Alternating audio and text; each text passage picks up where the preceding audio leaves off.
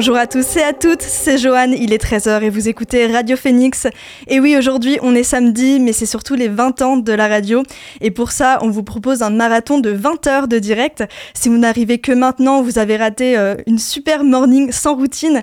Vous avez raté le retour du sillon, les Gastons, mais aussi une émission Fact News spéciale lutte à l'université mais vous pouvez encore euh, vous rattraper en écoutant la Méridienne et aussi toutes les super surprises qui arrivent juste après.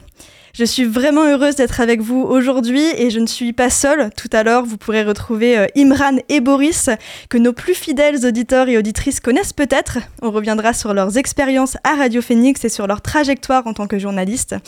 Mais tout de suite, j'ai le plaisir d'être avec euh, Simon Gouin, journaliste spécialisé dans l'enquête et le reportage, mais aussi euh, cofondateur de Grand Format avec Marilène Carr et Pierre Ardel. Vous connaissez sûrement Grand Format, un magazine en ligne normand, disponible aussi en format papier depuis peu et si vous ne connaissez pas, c'est vraiment l'occasion de découvrir. Pour cette table ronde, j'aurai aussi la chance d'être avec Sylvain Ernaud, journaliste et membre du conseil d'administration de Splan. Splan, c'est un service de presse en ligne qui finance et publie des enquêtes bretonnes. D'ailleurs, l'équipe de Splan vient de gagner un prix à la lettre pour euh, les lanceurs d'alerte. On aura l'occasion d'en reparler. Donc on change de région pour la Bretagne, mais je vous conseille tout autant de jeter un œil à Splan. Bonjour Simon. Bonjour Joanne. Euh, en tout cas, les états généraux de la presse indépendante euh, se sont passés euh, jeudi 30 à l'espace Reuilly à Paris, devant donc une salle de, 700 personnes. Et l'objectif, c'était de, de, préserver la liberté de la presse. Et justement, aujourd'hui, on parle de presse indépendante. Est-ce que c'est pour préserver cette liberté de la presse qu'on crée ou qu'on participe à un journal indépendant Peut-être Simon? Oui, c'est vrai qu'en créant des, médias indépendants, en les faisant vivre, il y en a énormément. En fait, on les connaît pas tous, euh, y compris au niveau local. Euh, ça permet d'avoir une pluralité en fait euh, de, la presse, une pluralité des voix. Qui permettent de raconter notre monde de façon différente. Et ça, c'est hyper important pour, pour la liberté de la presse, je pense, c'est d'avoir cette diversité du paysage.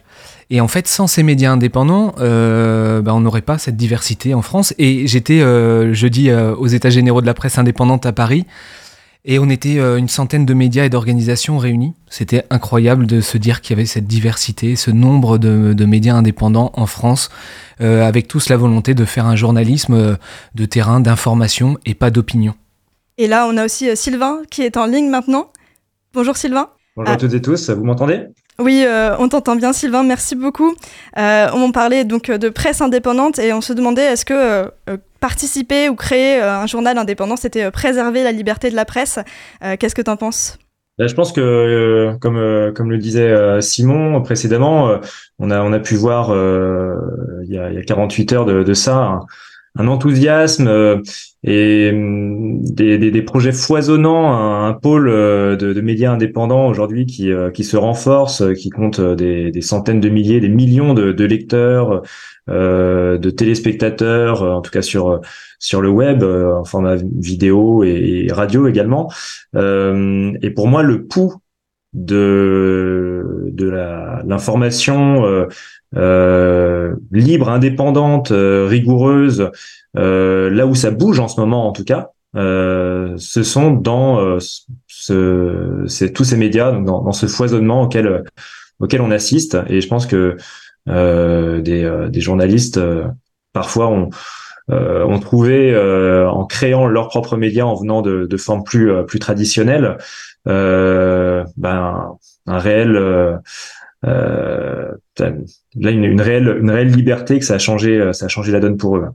Et c'est aussi la liberté. Comme on peut le voir pour Médiacité, par exemple, Médiacité qui a été lancé par l'ancien journaliste de, de l'Express, si je me trompe pas, euh, Mediapart hein, également, euh, on a des anciens euh, du Monde euh, notamment, euh, rue 89, en tout cas les, déclinaisons régionales qui restent à l'origine, rue 89, ça venait d'anciens de d'anciens de Libé, par exemple. Et euh, aujourd'hui, ce sont des, des médias euh, référents, soit à l'échelle nationale, soit à l'échelle locale, et des, journaux, des, des médias qui, euh, qui font bouger les lignes et qui obligent aussi la presse plus traditionnelle à se réinventer. Et des médias, il y a aussi Splan et grand format dans ces médias indépendants, dans tout ce foisonnement plus ou moins visible, parce qu'on a parlé de Mediapart qu'on connaît beaucoup, mais c'est vrai que j'imagine que beaucoup de ces médias sont assez peu visibles. et justement, en parlant de, de visibilité, le travailler dans un média indépendant, ça permet aussi de, défendre des valeurs, des combats qui sont parfois invisibles dans, euh, dans des médias plus mainstream. Euh, je pense notamment à l'écologie. Euh, grand format, l'écologie, c'est directement une de vos rubriques dans le journal web, parmi éducation, culture, économie, histoire, santé et sociale. J'imagine que c'était important voilà, de créer cette rubrique, notamment écologie. Oui, c'était important de, de l'avoir, évidemment. Enfin, on, ne voit pas comment aujourd'hui, euh, à notre époque, on pourrait euh, faire l'impasse sur ces, sur ces sujets.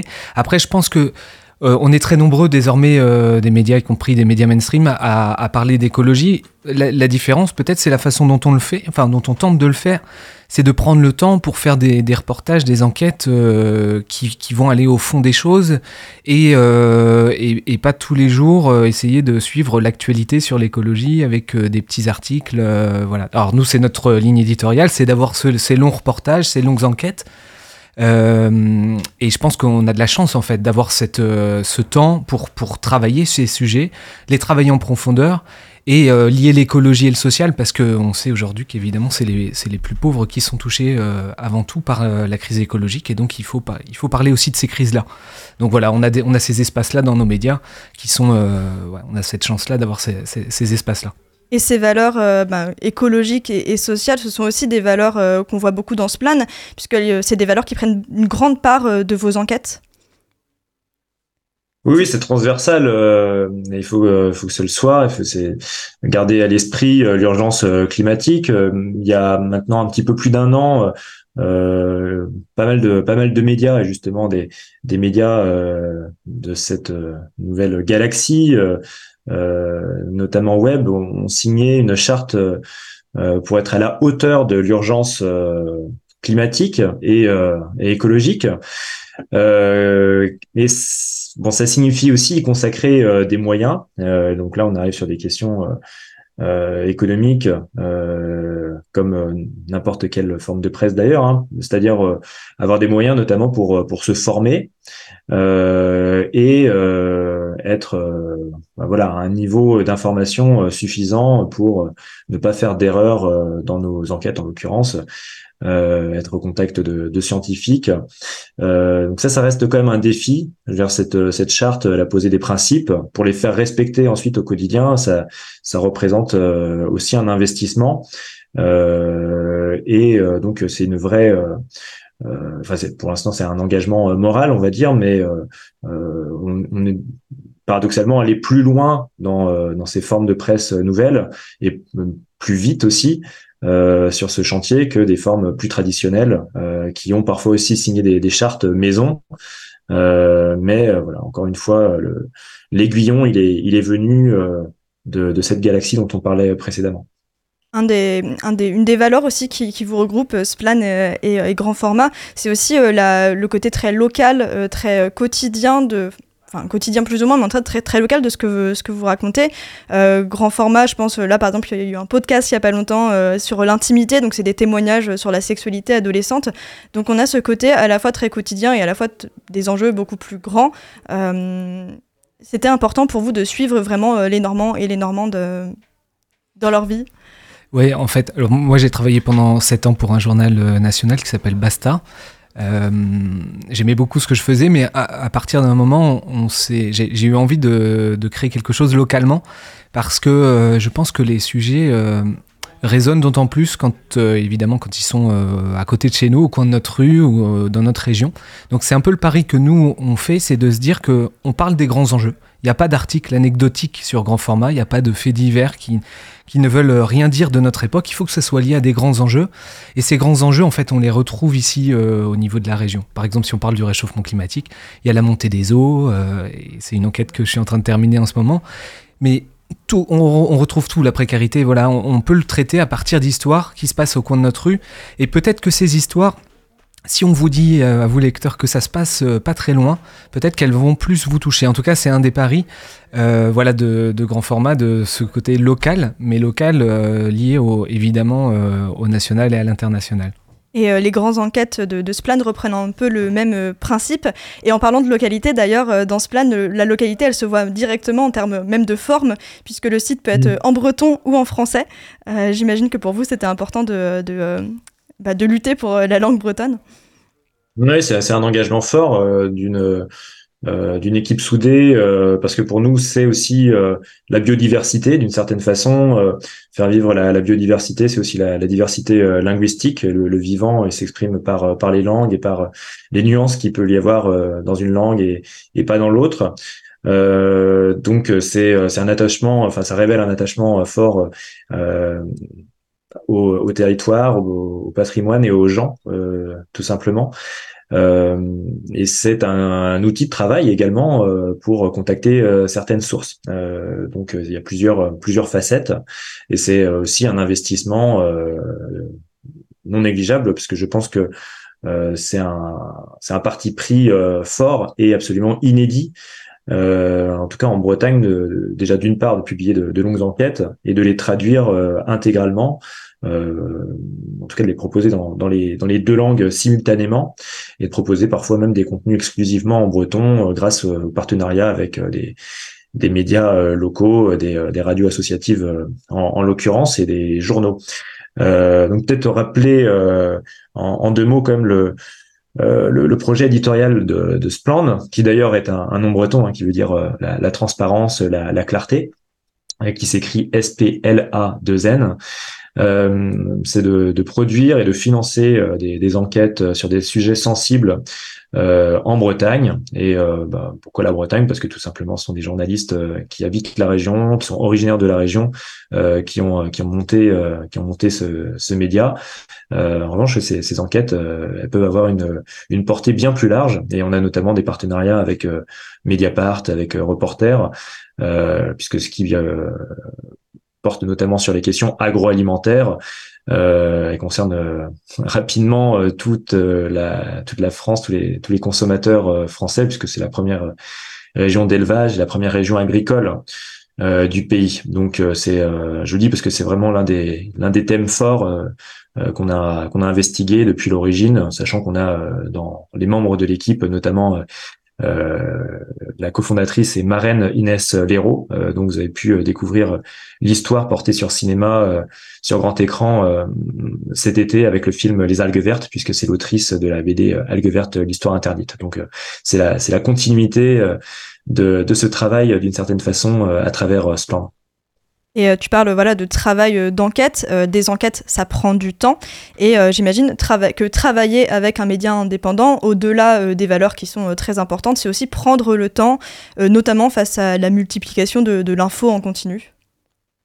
Ah oui, c'est un contre-pied total, hein, ce qui aujourd'hui domine, à plus forte raison depuis que les chaînes d'information en continu ont pris euh, le leadership, euh, je dirais, sur l'imposition des, des sujets et des cadrages aussi euh, journalistiques, c'est-à-dire la façon dont on va aborder un, sujet.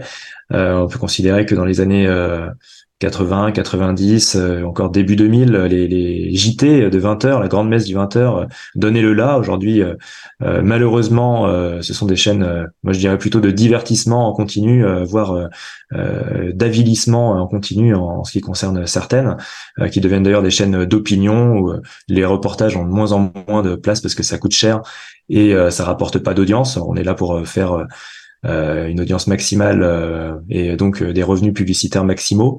Donc nous, on prend le contre-pied total. Bah, D'une part, de toute façon, on n'a pas de, on n'a pas d'impératif vis-à-vis de la publicité. puisque nous sommes une association qui est financée essentiellement par les dons des, des citoyens. et c'est évidemment avec un, un, en se donnant du temps euh, qu'on va pouvoir investiguer euh, en profondeur et c'est payant parce qu'il y a une attente des lecteurs en fait. Hein. Il y a vraiment des personnes qui euh, pour lesquelles ça représente un vrai bol d'air en termes d'information, d'avoir bah, grand format, d'avoir Splend, d'avoir pléthore aujourd'hui de, de, médias sur le web qui font un travail qui n'est malheureusement plus fait par d'autres d'autres grandes marques, sachant en plus que parfois les euh, médias nationaux viennent euh, piller euh, ces, ces, enquêtes. Alors nous, je peux pas dire que ce soit véritablement le cas jusqu'à présent, mais euh, la, télévision est assez vorace en la matière, c'est-à-dire reprend des informations qui sont parues, y compris dans des médias euh, régionaux comme les nôtres, euh, pour les, les, transformer soit en sujet de, de, JT, et soit même en reportage plus long. Donc ce qui ce qui montre d'une certaine façon en creux l'importance de, de, cette, de cet écosystème et la portée qu'il peut, qu'il peut avoir et la raison pour laquelle il faut absolument le, soutenir, le, le développer. Simon, c'est aussi euh, l'idée de grand format, de faire des, portraits euh, qui, prennent le temps, des portraits sur le long terme. Euh, comment, comment ça se passe, ces, longs portraits? Alors oui, c'est vrai qu'on passe parfois plusieurs semaines, plusieurs mois sur, sur un même sujet. C'est vraiment notre ADN du départ. On s'est dit au, départ, avec Marilyn, avec qui on a fondé le journal, c'est qu'on avait envie de publier un reportage par mois. Euh, notre modèle, c'était le 4 heures. C'était un site national qui faisait ça, publier un reportage par mois. Donc euh, voilà, c'est un peu fou. C'est pas du tout euh, dans l'écosystème médiatique. c'est vraiment à la marge parce que évidemment, ça entraîne, ça a des conséquences économiques. Ce, modèle-là, on, en reparlera peut-être tout à l'heure. Mais en tout cas, on, pense qu'en prenant le temps comme ça, ça nous permet de travailler sur la forme du sujet, de, faire travailler des photographes, des dessinateurs, euh, de voilà, de, prendre le temps de préparer ce sujet pour que pour qu'il ait de l'importance et puis de, le choisir aussi pour que pour que ça touche nos lecteurs, pour que ça soit lié à des grands enjeux, etc. On parle. Si je me permettre. Oui, vas-y, Sylvain. Pardon, euh, Sylvain? Je disais, derrière ça, il y a une notion de plaisir aussi pour les journalistes. Euh, on, se sent d'une part utile euh, et euh, en phase avec nos, nos principes déontologiques professionnels. Euh, donc euh, voilà, c'est ce qui peut aussi euh, finalement se ressentir, je pense, notamment dans l'enthousiasme qu'on a vu lors de la soirée des, États généraux de la presse indépendante. il y a la précarité, il y a tout un tas de problèmes économiques, mais voilà, on, on, cultive cette liberté et ce, ce temps qu'on se donne pour pour travailler. Euh, bah, c'est une satisfaction professionnelle et, et c'est important, je dirais, d'avoir des journalistes qui soient bien dans leur peau pour faire bien leur travail. On a besoin en fait de retrouver ce sens, euh, de, redonner du sens à, l'actualité pour, pour nos lecteurs, pour euh, ceux qui nous écoutent, nous regardent. Euh, c'est primordial. Aujourd'hui, j'ai fait une soirée mardi soir avec des, des personnes télé Carmonde autour du journalisme. Et au départ, les mots qui venaient sur qu'est-ce qu'ils ressentent quand ils écoutent la télé, c'est la peur, l'inquiétude, la menace. C'est vraiment euh, ils sont accablés par ce qu'ils voient, par ce qu'ils entendent, et ils ne comprennent pas ce qui, ce qui se passe. Euh, vraiment, c'est revenu dans, dans, dans, les échanges. Et, euh, et, à partir de là, on se dit c'est pas possible. Quoi. Ça veut dire que la masse d'informations, elle, elle permet pas aujourd'hui de bien comprendre notre monde. Euh, donc euh, il faut qu'il y ait d'autres euh, d'autres offres d'informations qui soient qui donnent du sens, qui prennent le temps, qui sortent de ce flux d'informations qu'on a en continu. et pour, pour redonner du sens et, et qu'enfin on puisse se comprendre. On va faire une petite pause dans cette interview. On retrouve Sylvain et Simon juste après Dive de Olivia Dean.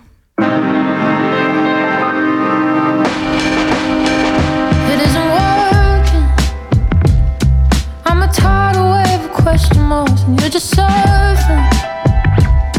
Leaning into me like it's an art It's so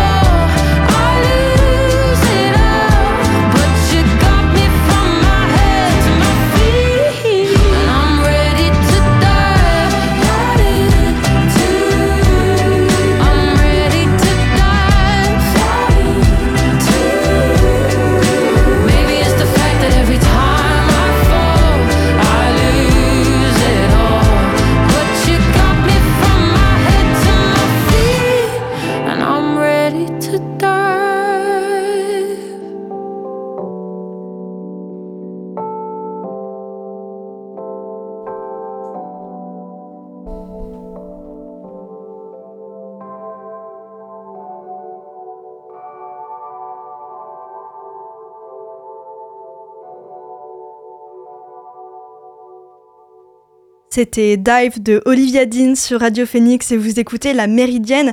La Méridienne, une émission aujourd'hui centrée sur le journalisme indépendant pour les 20 ans de Radio Phoenix. Donc on retrouve Simon de Grand Format et Sylvain de Splan s'il nous entend bien. Sylvain, tu nous entends toujours? Je vous entends parfaitement. Super. On a beaucoup parlé euh, avec tous les deux voilà, de, des valeurs à protéger euh, via la, presse indépendante, mais euh, on va aussi revenir sur concrètement qu'est-ce que ça veut dire de participer, de, fonder un média indépendant. Simon, tu as été le, un des cofondateurs avec Marilène, notamment de grand format.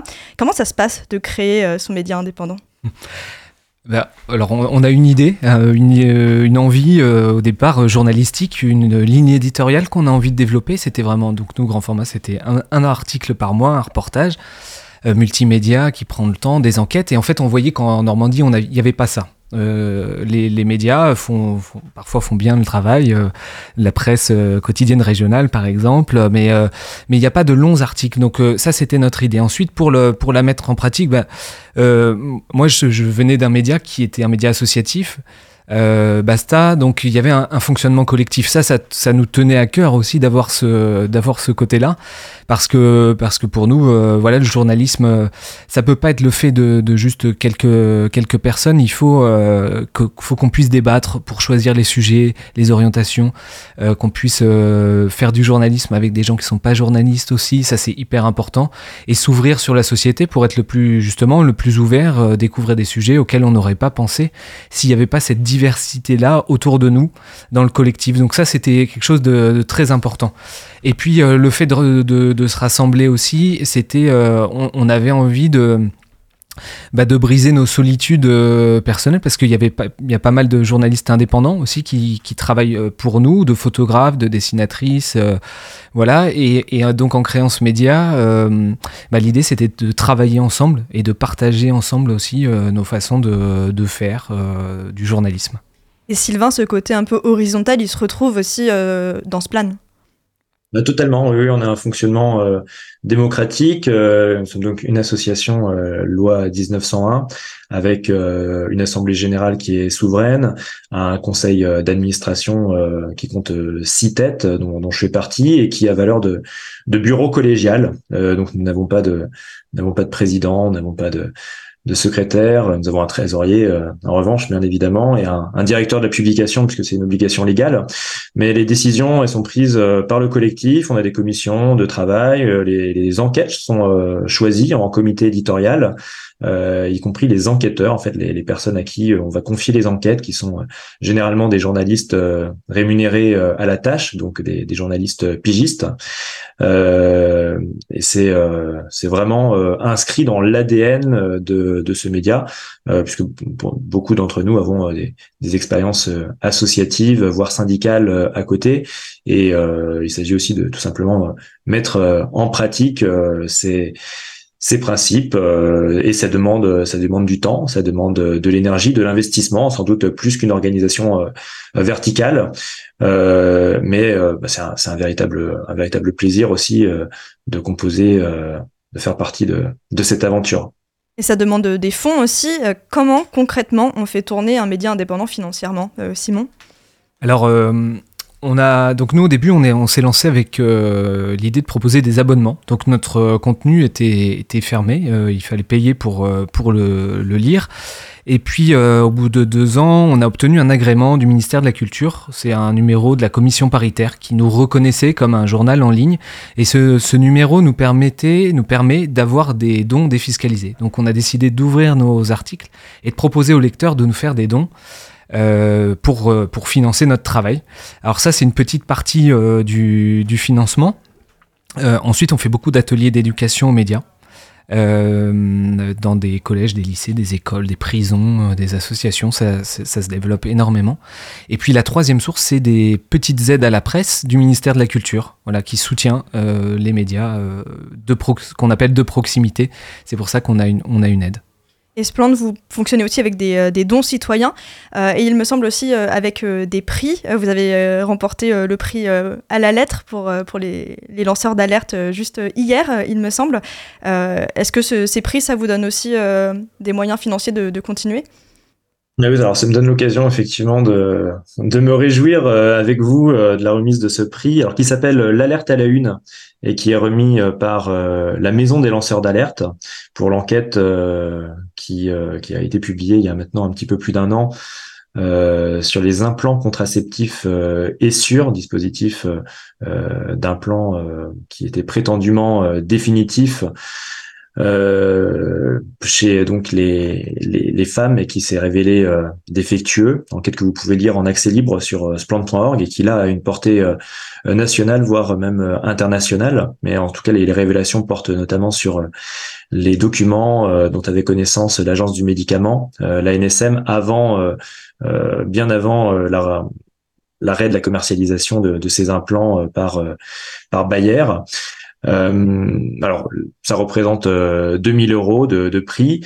Euh, c'est non négligeable, mais ça, voilà, sur un sur un budget annuel de de 150 000 euros, il ne faut bien sûr pas compter sur les dons pour remplir cette caisse et faire tourner un média qui aujourd'hui compte deux journalistes permanentes depuis le, le, premier trimestre de, de, cette année, qui compte d'autres d'autres postes euh, pour quelques heures par semaine. Et puis euh, donc ces pigistes qui sont euh, au cœur de, de ce plan puisque ce sont eux qui réalisent les enquêtes au long cours, qui vont sur le terrain, qui épluchent des, des milliers de documents, passent des centaines de, de coups de, de fil, qui vérifient leurs infos évidemment avec la, la plus grande rigueur.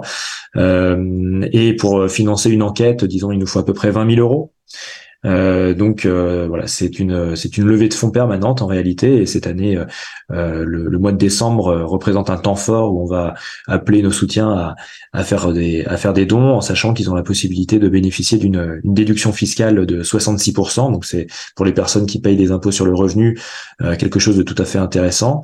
Euh, et ça, ça rentre, voilà, comme les, autres associations d'intérêt général, en fait, euh, dans euh, les euh, les médias, enfin finalement les, les, associations qui peuvent être qui peuvent être aidées. Notre média en fait partie.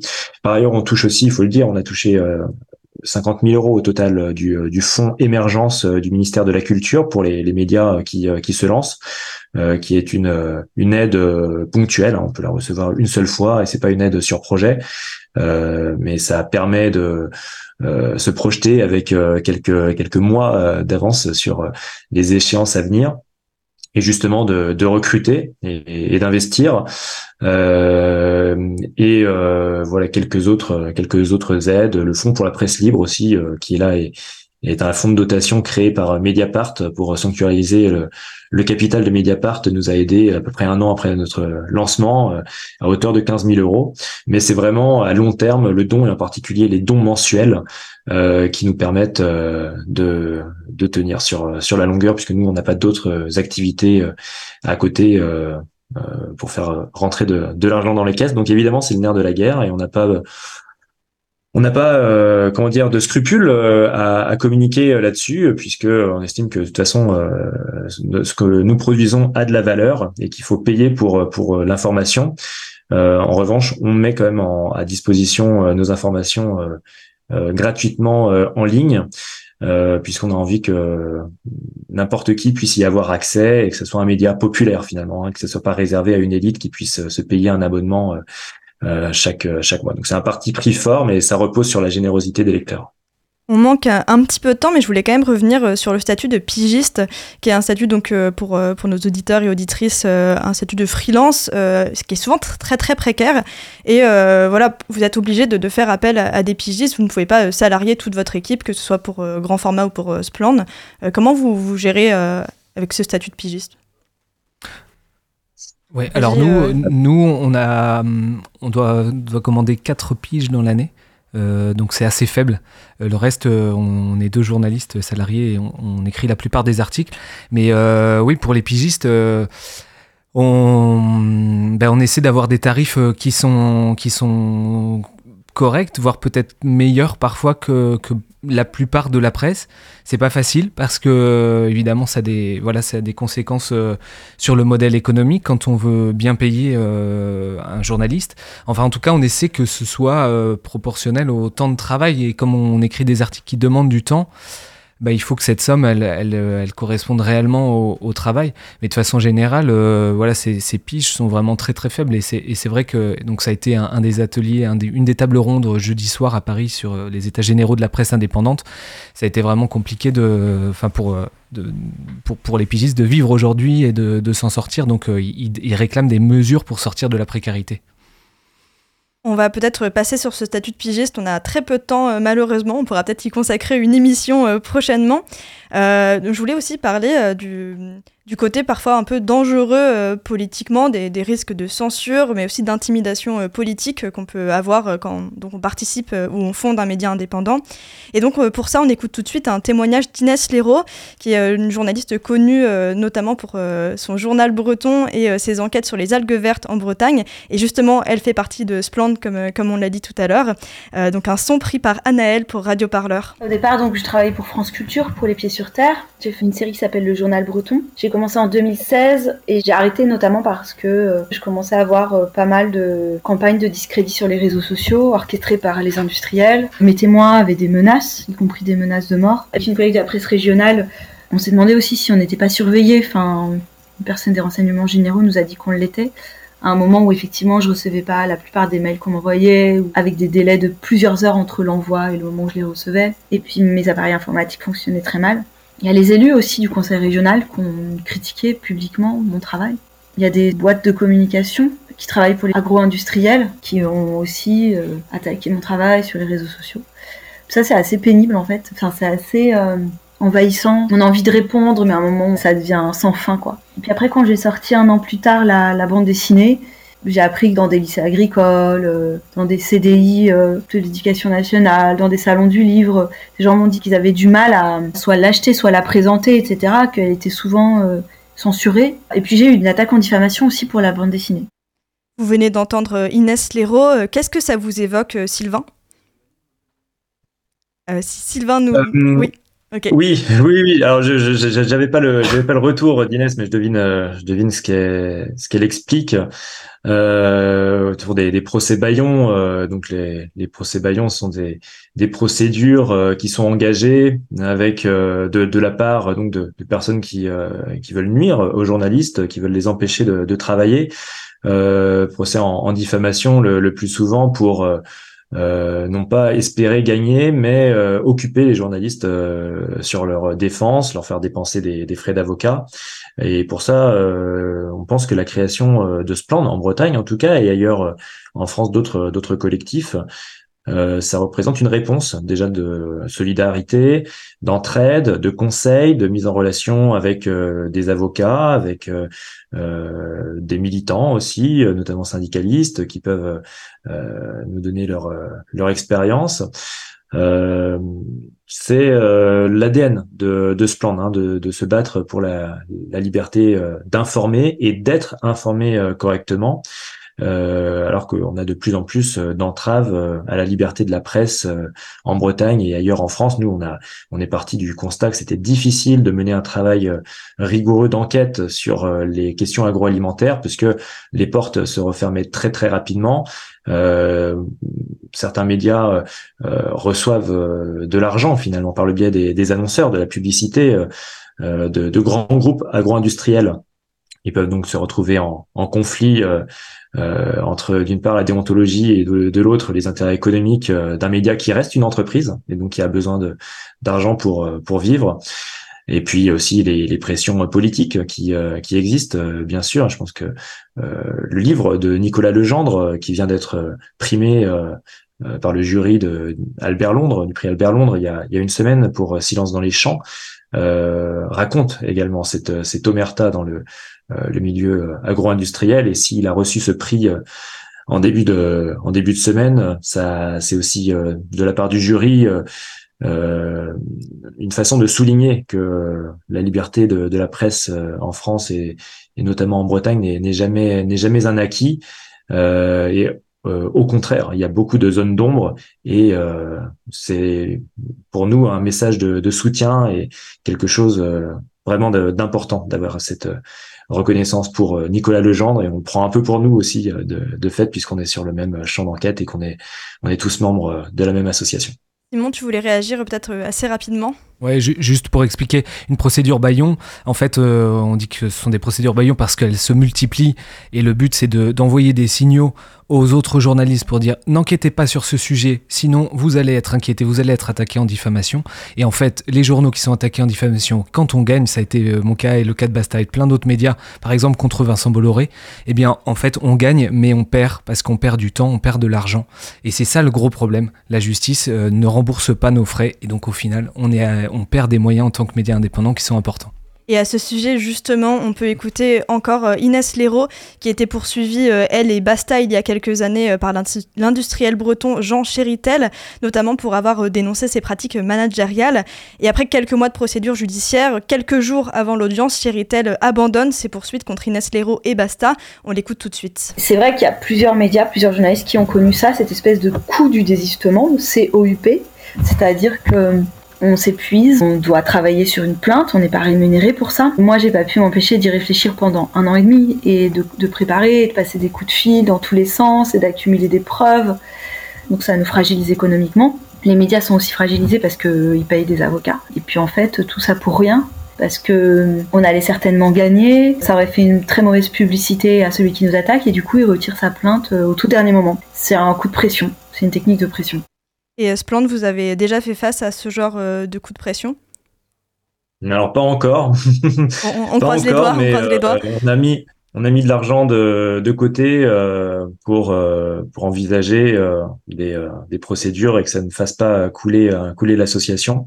Euh, donc c'est quelque chose qu'on envisage, mais il faut aussi savoir que ça représente euh, un, coût pour nous euh, de, se protéger, puisque nos enquêtes sont rulues par des avocats systématiquement pour justement repérer tout ce qui pourrait être des des failles sur lesquelles on pourrait se, faire attaquer en, diffamation. je pense que peu de médias déjà ont ce type de, de démarche.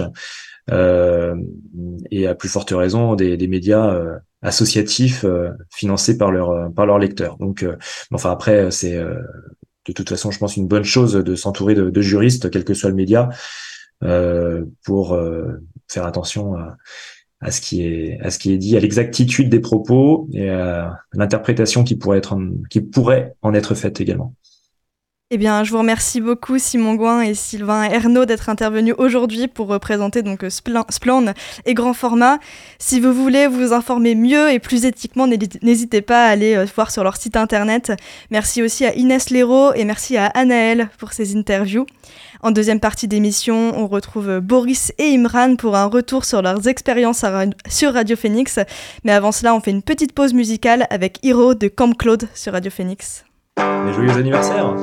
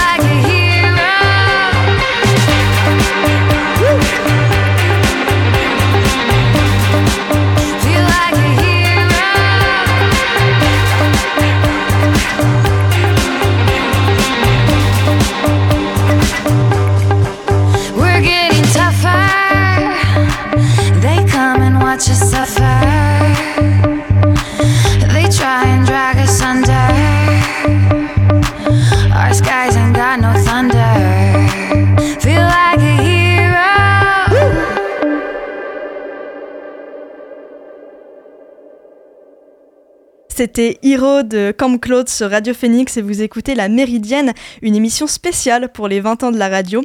Tout de suite, euh, on a la chance de retrouver euh, Boris Le Tondeur et Imran Baroudi.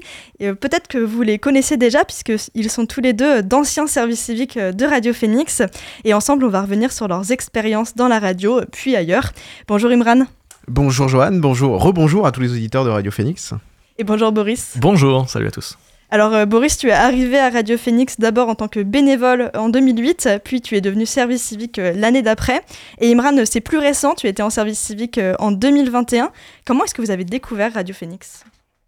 Alors euh, en tant qu'auditeur, tout simplement, euh, même avant même d'être étudiant, je connaissais Radio Phoenix, puisque j'habite euh, voilà, pas, loin de Caen, et c'est une radio qui fait partie du paysage audiovisuel et, musical canet pour sa programmation connue et, reconnue. Et oui, mon, mon père écoutait dans la voiture Radio Phoenix, donc j'ai connu ça bien avant d'être étudiant, et après en tant qu'étudiant j'ai écouté, et donc voilà. Et donc ça t'a donné envie de, de venir en tant que service civique après Exactement, ouais, parce que je, j'écoutais, j'écoutais euh, la musique de Radio Phoenix euh, premier degré. euh, certains se moquent un peu de la programmation de Radio Phoenix en disant que c'est une programmation un peu, un peu, comment dire, élitiste. Et en fait, non, pas du tout. C'est une programmation qui est vraiment super et que moi j'écoutais premier degré pour avoir des, des bonnes recommandations musicales. Et, et donc j'écoutais cette radio vraiment premier degré en, l'aimant bien. Et après, bah, voulant m'orienter vers le journalisme, et quand j'ai découvert qu'il était possible de faire un service civique Radio Phoenix, euh, j'ai saisi euh, l'opportunité et l'occasion de le faire. J'ai candidaté et puis euh, j'ai passé un petit entretien et voilà, j'ai été pris. Et toi Boris? Et moi, c'était sur euh, une coupure de presse. C'est ma mère qui m'a dit Tiens, si tu veux, parce que je voulais faire journaliste depuis très longtemps déjà, euh, elle m'avait dit Il y, a une. Il y a une. euh, Comment dire Il y a une radio étudiante qui s'est lancée euh, à, à Caen. euh, alors, euh, à l'époque, c'était sur le web. Elle me dit Bah, tu, tu devrais y aller, tout ça. Bon, mes premières années à, à la fac, 2005-2006, j'étais euh, plutôt focalisé sur ce que je voulais faire. Après, je suis parti en Erasmus. Mais quand je suis revenu, je me suis dit, euh, bah, je vais aller voir ce que ça donne. Ça a coïncidé avec le retour sur la bande FM. Et euh, voilà, on a fait plein, plein de trucs. C'est comme ça que j'ai connu Radio Phoenix. Pas forcément en l'écoutant, parce qu'à l'époque, c'est sur le web. Et euh, tout le monde n'avait pas Internet euh, partout, comme c'est le cas maintenant. Euh, mais, euh, mais plutôt, euh, voilà, euh, du, du bouche à oreille. Et puis euh, par les médias, euh, notamment le West France. C'est dans West France. Et tous les deux, vous aviez déjà envie de devenir journaliste, si je me trompe pas, avant d'arriver à Radio Ouais. Phoenix Parce qu'il me semble que vous aviez tous les deux passé les concours des écoles reconnues euh, avant même euh, d'arriver en service civique. Euh, oui, c'est ça. Bah, pour ma part, j'étais en licence à l'université à, à Caen et je souhaitais devenir journaliste. J'ai passé du coup les concours pour les écoles reconnues que je n'ai pas obtenus. Euh, et donc, euh, avant de me réorienter, enfin, j'avais été pris dans des masters euh, obscurs euh, de communication euh, en région parisienne, des trucs euh, qui me donnaient pas du tout envie. Et avant du coup de bah, d'envisager une réorientation ou quelque chose comme ça, je me suis dit euh, que j'allais faire une année de césure et que j'allais profiter de cette année de césure pour faire un, service civique euh, en radio euh, locale, associatif, pour découvrir euh, euh, le monde du journalisme que je n'avais pas vraiment découvert. C'était ma première vraie expérience euh, Radio Phoenix. Dès le, bac, moi j'avais candidaté pour les IUT de journalisme. Euh, je ne les avais pas eu. Euh, et après ma licence, j'avais tenté, euh, c'était 2008, ouais, de, faire un seul concours à Bordeaux parce que j'étais en Erasmus en Espagne, c'était le plus, le plus proche. Je l'avais pas eu, évidemment, j'avais tenté comme ça. Et puis en Erasmus, on n'a pas l'occasion de suivre beaucoup l'actualité française quand on est à l'étranger. Et, et je m'étais dit, bah, puisque j'ai un an pour préparer les concours, autant que je vienne à la radio, ça va m'aider, je vais pouvoir suivre l'actualité, euh, je vais pouvoir avoir une, une super expérience radio. Sur le CV, ça va être, euh, ça va être sympa. Et, euh, et voilà. Et j'ai encore pas eu les concours. Donc je suis resté une année supplémentaire en service civique. Et j'ai encore pas eu les concours. et après, finalement, je suis resté encore une année et j'ai fini par avoir le concours. Et euh, donc Boris, tu- toi tu as créé euh, Phoenix News, un rendez-vous info du midi, donc c'est un peu l'ancêtre de, de la Méridienne. Merci à toi. En beaucoup moins bien que la Méridienne. hein. Ah quand même. Hein, Ah ouais, euh, ouais, clairement. C'était fr- franchement, faut pas réécouter. Hein. Faut, si, j'espère qu'il y a plus de, de bandes de l'époque. Ah si si, allez réécouter, c'est les archives de Radio Phoenix, c'est important. Les archives vont brûler. Ou vont Et brûler tant ce mieux. Ou soir. vont brûler, euh, voilà, ce soir. Et euh, tu participais aussi à d'autres émissions euh, foot aussi, une émission euh, Zinc ou Zinc? Le, le zinc, le zinc en fait c'était l'ancêtre de la belle antenne. C'était le, le soir au tout début de, de Radio Phoenix de 19h à 20h ou de 18h à 20, 19h, 18-19 je crois. Non 19-20, Alors, d'accord. on a Manu, on a Manu qui est euh, en l'ancêtre. hein. régie qui, euh, qui, qui, qui appuie les réponses ou non? Ouais, ouais. Faut Et- pas dire de bêtises. Et donc on y participait à l'époque, c'était Jeff qui était sans doute, si je me trompe pas, le premier service civique de l'histoire de, de Radio Phoenix, peut-être le premier, euh, qui, était, qui s'occupait de, ça. Euh, et puis euh, on, on faisait des chroniques de temps en temps dedans. Moi j'avais un billet d'humeur. Voilà, l'émission foot ou d'autres émissions un peu plus larges quand elles, se, elles pouvaient être amenées à être faites. Quoi. Toi aussi, Imran, tu étais un peu pionnier puisque tu as fait la saison 1 de C'est pas faux, Oui. mais aussi euh, la saison 3 de Fact News. Donc, euh, c'est des titres qui vont un peu plus vous parler euh, pour les auditeurs et auditrices un peu moins. un Je suis peu vieux, c'est ça? Ah oui, bah, faut, faut dire les choses. ouais, ouais, ouais. Euh, Imran, alors c'était comment toi ton expérience avec euh, Fact News et C'est pas faux? Alors, euh, Fact News, c'est une émission euh, que j'avais déjà écoutée et j'avais été en contact, euh, enfin, j'avais, euh, j'avais déjà rencontré euh, l'animateur, enfin, le service civique euh, de, la, de l'année avant moi. Et euh, j'avais même euh, envisagé peut-être de faire une chronique qui ne, qui s'est jamais faite, euh, et c'est peut-être euh, une bonne chose. Et donc, quand je suis arrivé en service civique, je savais que j'allais faire une émission d'actualité étudiante euh, Fact News, que j'avais même écouté, j'avais préparé ça avant mon entretien pour, pour avoir voilà, euh, le, format en tête. Et ça, c'est super bien passé. C'était une année présidentielle en plus, l'année où j'étais en service civique, c'était l'élection présidentielle de 2022.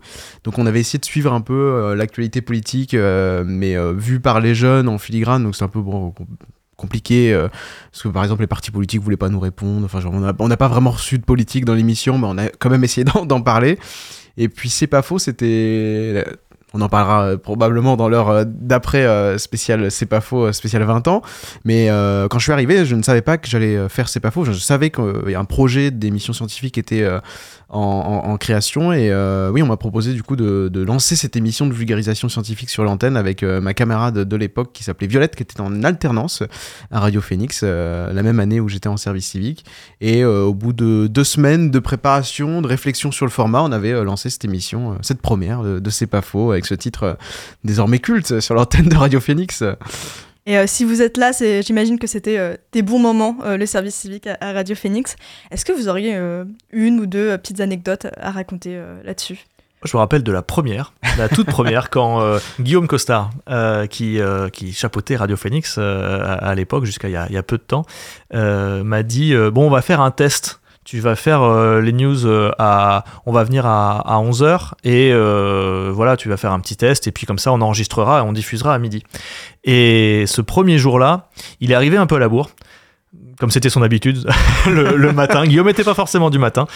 Et, et donc, il y a eu quelques problèmes techniques. Et puis, dont il me dit Bon, oh, finalement, on va le faire en direct. Donc, en fait, la toute première, j'ai dû la faire en, en direct. Puis, bah, c'est parti comme ça. Et au final, c'était pas plus mal. Ça permet tout de suite de perdre cette appréhension face à, bah, au direct euh, et, et d'y aller, quoi. Et puis après, bon, c'était parti. Tout le reste a été en direct tout le temps. Et Imran, t'as un, un souvenir euh, Ouais, j'ai plein de souvenirs. J'ai pas sélectionné avant de venir. J'aurais dû euh, faire une petite sélection. Non, c'était une année euh, vraiment formidable. En plus, je peux le dire que notre année a été marquée par une sorte de, de cohésion folle où en fait, on, c'est, ça a été les, les, les, les bonnes personnes au bon moment et en fait, on est devenus euh, amis avec la, la plupart des personnes qui étaient en service civique ou bénévoles à Nous, l'époque. on est tous ennemis, hein. Et donc en fait, on est resté en contact. Imran, il, il peut pas dire qu'on est tous ennemis parce que moi j'étais bénévole à cette époque-là. Et vrai. comme je suis animatrice aujourd'hui, C'est bon, vrai. euh, voilà. c'est ça. Mais euh, tu comptes parmi mes, mes amis, va, bien sûr. ça va. Et euh, non, il y avait eu ouais, c'est une- cette ambiance folle. On avait fait le carnaval ensemble. On avait reproduit l'équipe, le gang de Scooby-Doo. Euh, on était tous les cinq euh, déguisés. Bon, je vous laisse imaginer euh, qui avait dû faire Scooby-Doo, le chien. Bon, bah, c'était moi. mais bon, voilà. Mais en tout cas, c'était voilà, c'était moi. ce qui m'a marqué, voilà, c'est ça, c'est l'ambiance. En plus, c'était une année après Covid où on avait encore été un peu perturbé par la pandémie puisqu'on avait tous été confinés à un moment ou à un autre parce qu'on avait été contaminés par le Covid. Il y avait des cas contacts, il y avait des choses comme ça. C'était pas toujours facile avec les invités. On a eu beaucoup de plantages avant l'émission. Ah non, désolé, je suis cas contact, je peux pas venir. Bon, on va faire une visio. Donc c'était une année euh, parfois chaotique sur certains points, mais globalement, euh, cette espèce de, euh, de bonne ambiance et de, de synergie à, créer quelque chose. Et je pense que tout le monde s'est un peu surpassé pendant cette année-là et, que c'était vraiment super. Et j'espère que ça a marqué euh, les auditeurs de Radio Phoenix et les bénévoles et, ceux qui font la radio parce que c'est bah, ce genre de bons moments qui font des bons souvenirs pour nous parce qu'on l'a fait, mais aussi pour ceux qui ont écouté, pour ceux qui étaient derrière nous. euh, voilà, enfin, c'était vraiment, c'était vraiment super. ouais. Complètement. Pareil. Nous, en fait, c'était surtout une grande fabrique à tout et, n'importe quoi. Je me rappelle que euh, avec le euh, l'autre service civique qui était avec nous, euh, qui était avec moi au même moment, du côté de la, la technique, on s'est dit allez euh, à Noël et au 1er janvier, on s'éclate. Et on a fait une grosse émission. Euh, où on a mis mais, mais plein de trucs. C'était des parodies c'était euh, des, euh, des choses décalées des imitations on s'est vraiment vraiment éclaté euh, D'ailleurs, je suis même pas sûr que le directeur d'antenne euh, ait écouté ce qu'on avait fait. et puis ça a été diffusé dans la journée, ça a été diffusé dans la nuit. On s'est vraiment éclaté à faire, à faire tout ça. Euh, Il y avait ouais, des grands moments. Et puis à l'époque euh, où j'étais à, à Radio Phoenix, il y avait encore le carnaval qui était organisé Ah par oui. la radio. Donc c'était un moment incroyable à chaque fois. On faisait des émissions en direct du carnaval.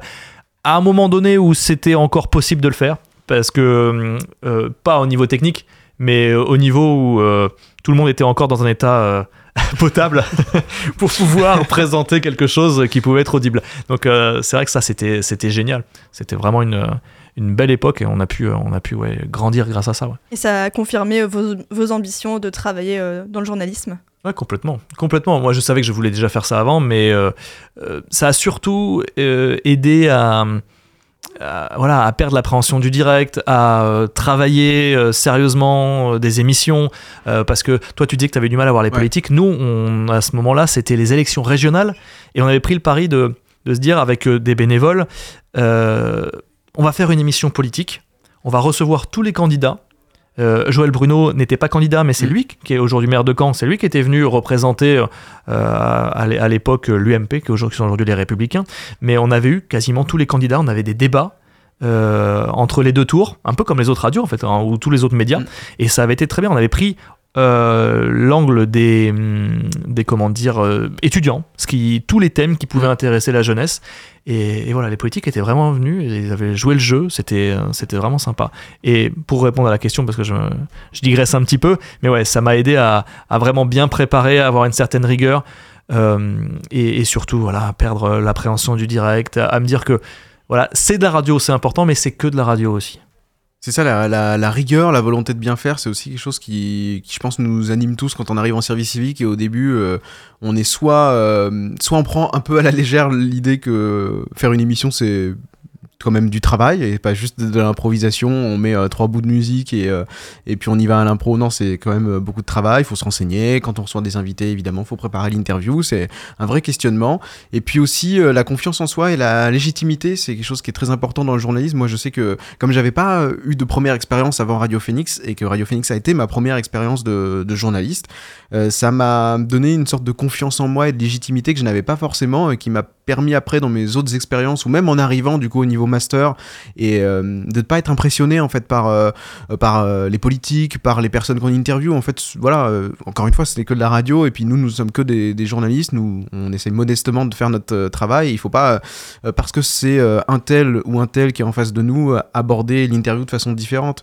Euh, je trouve ça horrible de ne pas interviewer un- une personne qui, qui, travaille euh, et qui est entre guillemets euh, humble citoyen de la même façon qu'un politique. Au final, ce sont deux humains et il faut, euh, il faut aborder euh, l'interview de la même façon. Ça, c'est un questionnement qui, qui est apparu euh, euh, chez moi pendant euh, mon année de service civique.